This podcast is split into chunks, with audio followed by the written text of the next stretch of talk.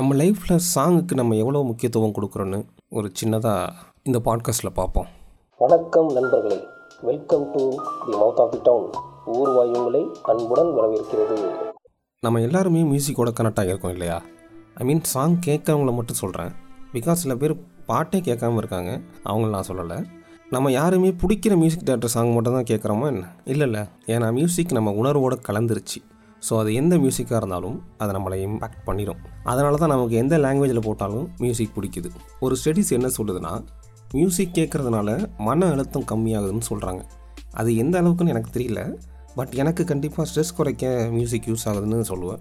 Music கேட்குறதுனால நம்மளோட memories and capability அதிகமாகுதுன்னு சொல்கிறாங்க அதுவும் படிக்கும்போது கேட்டால் நல்லாயிருக்குமா பட் நான் படிக்கும்போது மியூசிக் தான் மனப்பாடம் ஆகுது. படிப்பது மனப்பாடம் ஆகலை.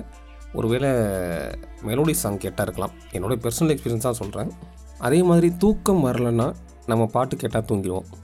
இப்போ இல்லை அது அப்போலேருந்தே நம்ம அப்படி தான் ஐ மீன் ஆர்ஆர் சாங் இருக்குல்ல நம்ம மம்மி சாங் அதை சொல்கிறேன் என்னோடய ஒப்பீனியன் தூக்கம் வரலனா இன்ஸ்ட்ருமெண்ட் மியூசிக் கேளுங்க பெஸ்ட்டாக இருக்கும். கண்டிப்பாக மியூசிக் இல்லைன்னா நான் இல்லை நீங்கள் எப்படின்னு கமெண்ட்டில் சொல்லுங்கள் என்னோடய வாழ்க்கையில் மியூசிக் ரொம்ப இம்பாக்ட் ஆகியிருக்குன்னு தான் சொல்லுவேன். எனக்கு ஃப்ளூட்டில் மியூசிக் போட்டால் மேக்ஸிமம் பிடிச்சிடும்.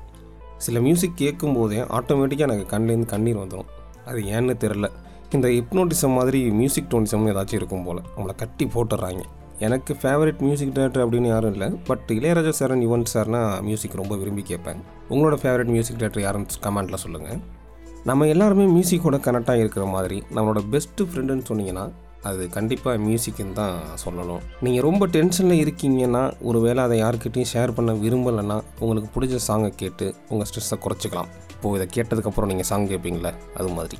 மீண்டும் சந்திப்போம் என்றும் அன்புடன் உங்கள் ஊர்வாய். டாட்டா.